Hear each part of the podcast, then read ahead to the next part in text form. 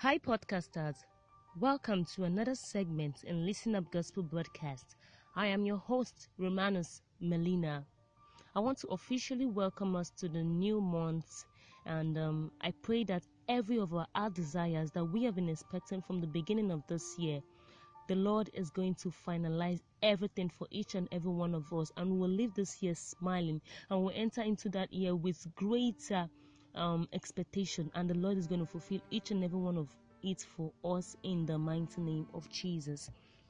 Well, today I have an interesting topic before me that I want us to feed ourselves with. I want us to get enlightened by the Word of God today. Um, I chose this topic because um, there have, as a young Christian, there have been a lot of denominational teachings beliefs that have been passed down to us either from our parents or from the churches we attended.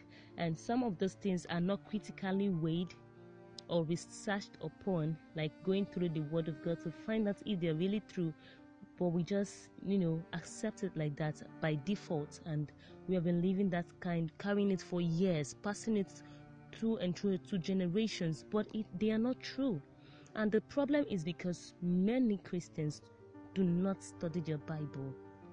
And when they study, they don't understand. They do not ask for clearer, for clearer understanding or for clarity from the Holy Spirit.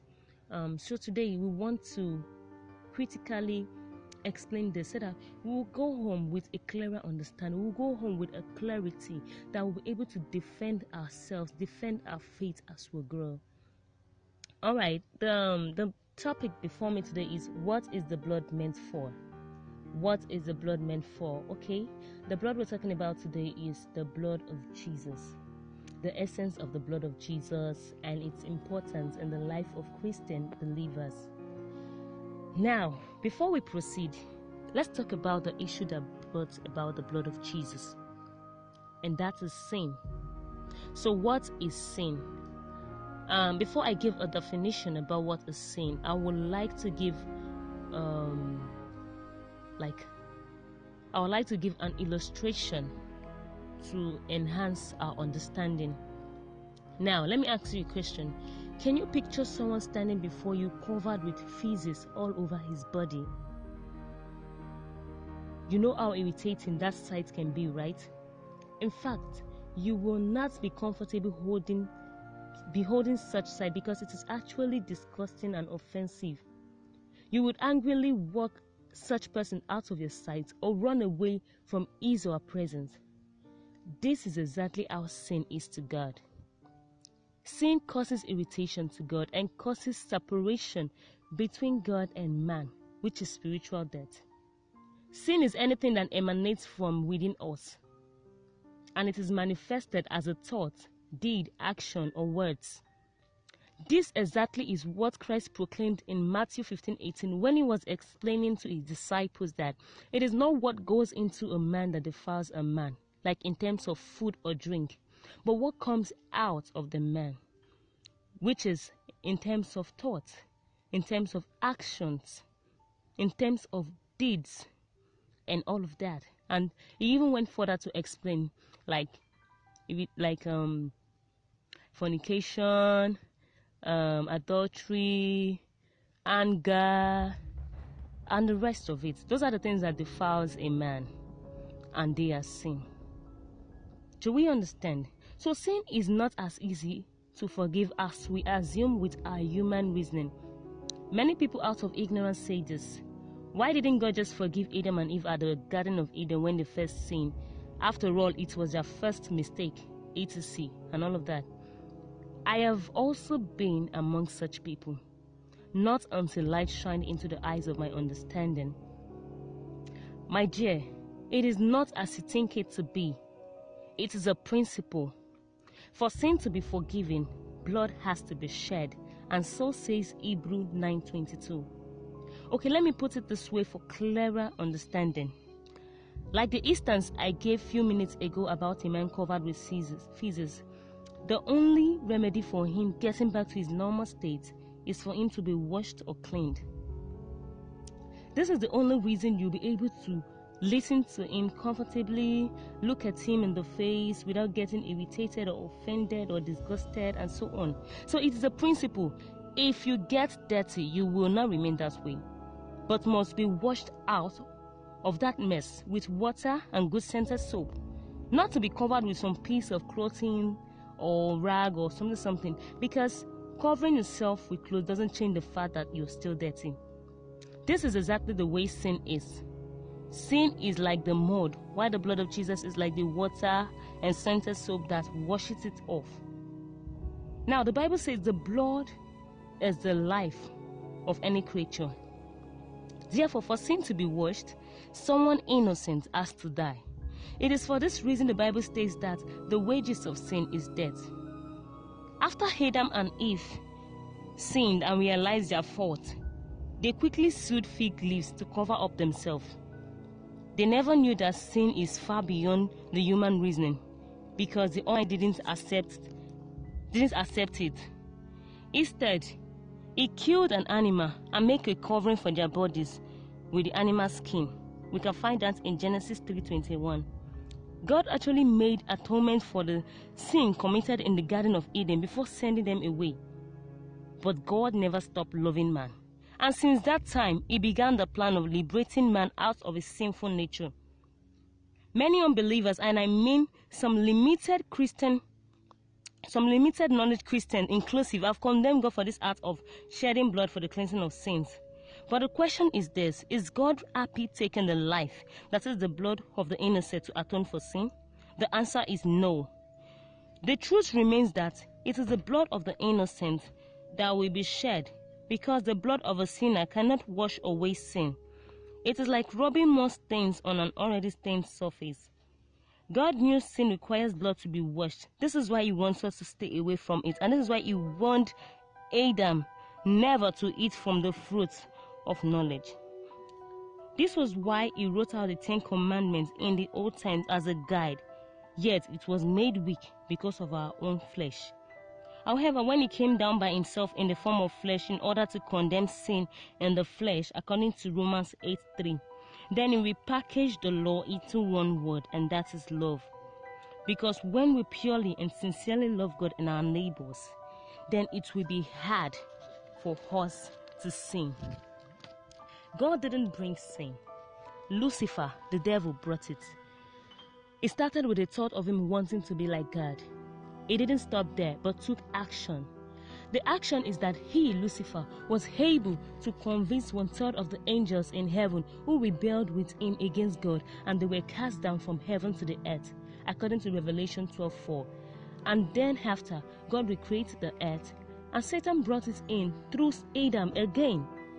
Now, what does the blood of Jesus did? In the old times, blood were animals were killed yearly with their blood used as atonement for sins. Their blood couldn't wash away our sins, but only covers it for a while. Little wonder Hebrew 10 4 states that, For it is impossible for the blood of animals to take away sin. But God got tired of it and have to pave a way for it to be done once and for all. Hence, he didn't spare but gave his only begotten Son, whose blood is untainted. The blood didn't carry any human genotype except the divine royal blood of heaven, because we all know the story behind the birth of Jesus. Therefore, the blood of Jesus is not meant to cover but wash away our sins. In those days, the priest gave the life of animals to cover sins.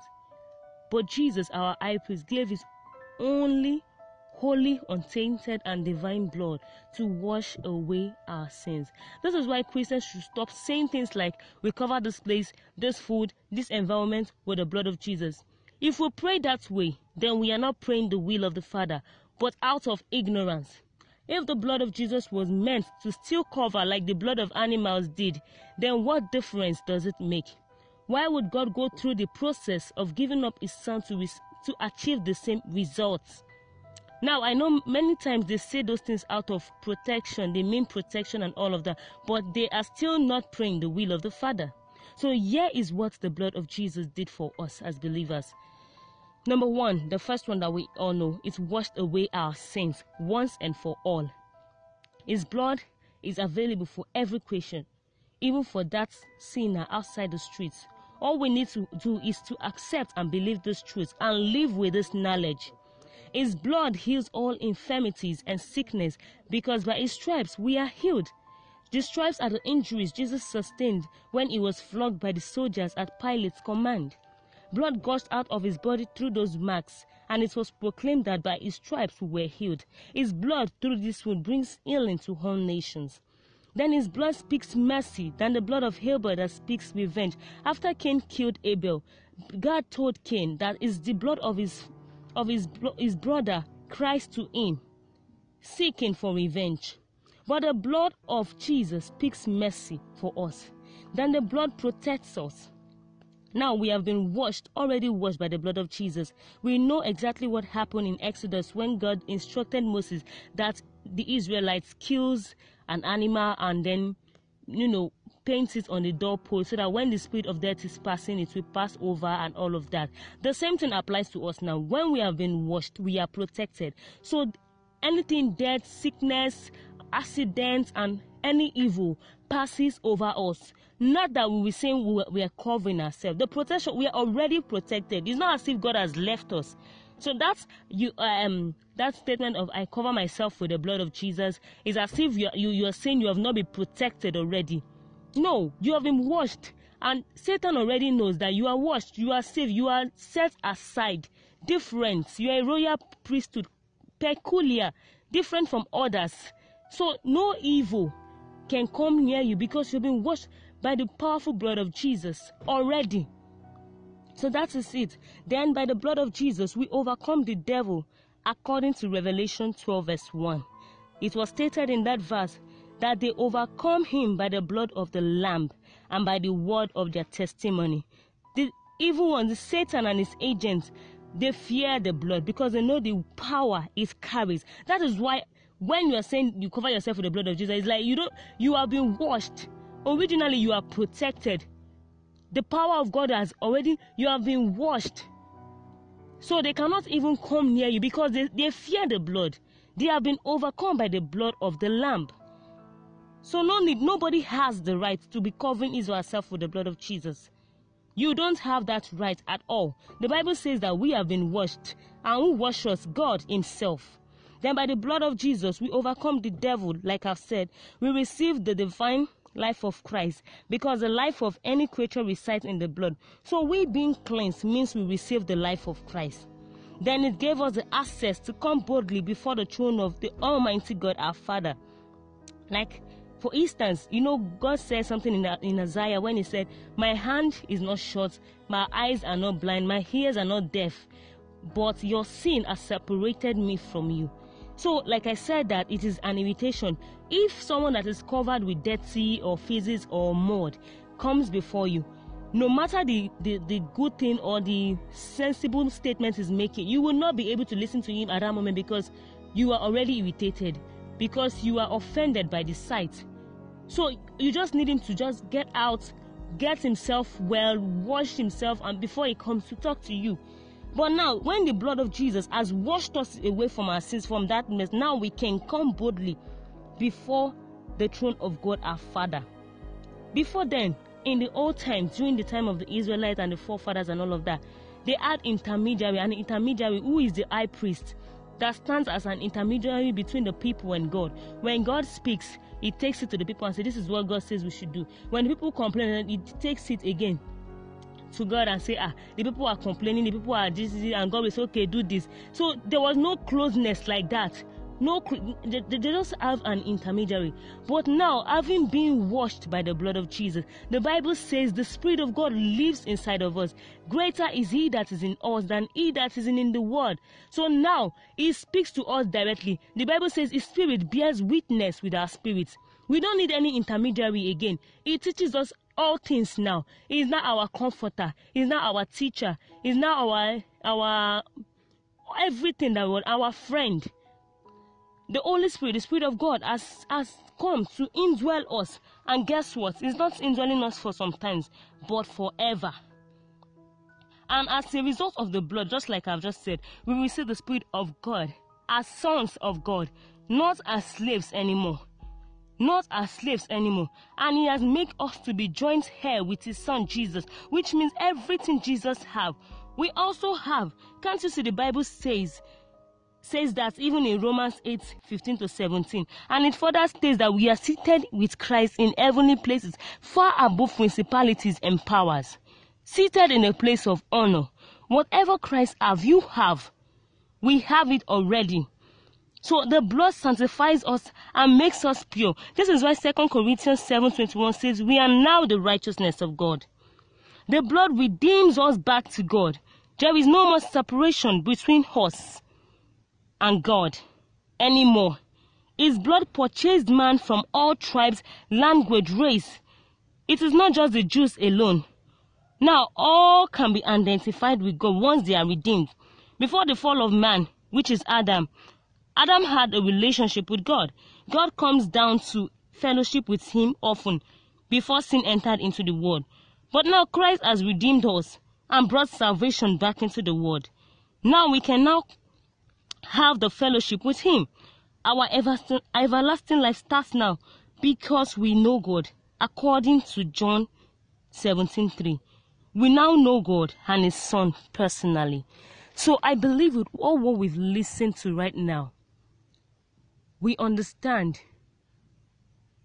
what the blood of Jesus is and what it did for us. God bless us as we go with this knowledge. In Jesus' name, amen.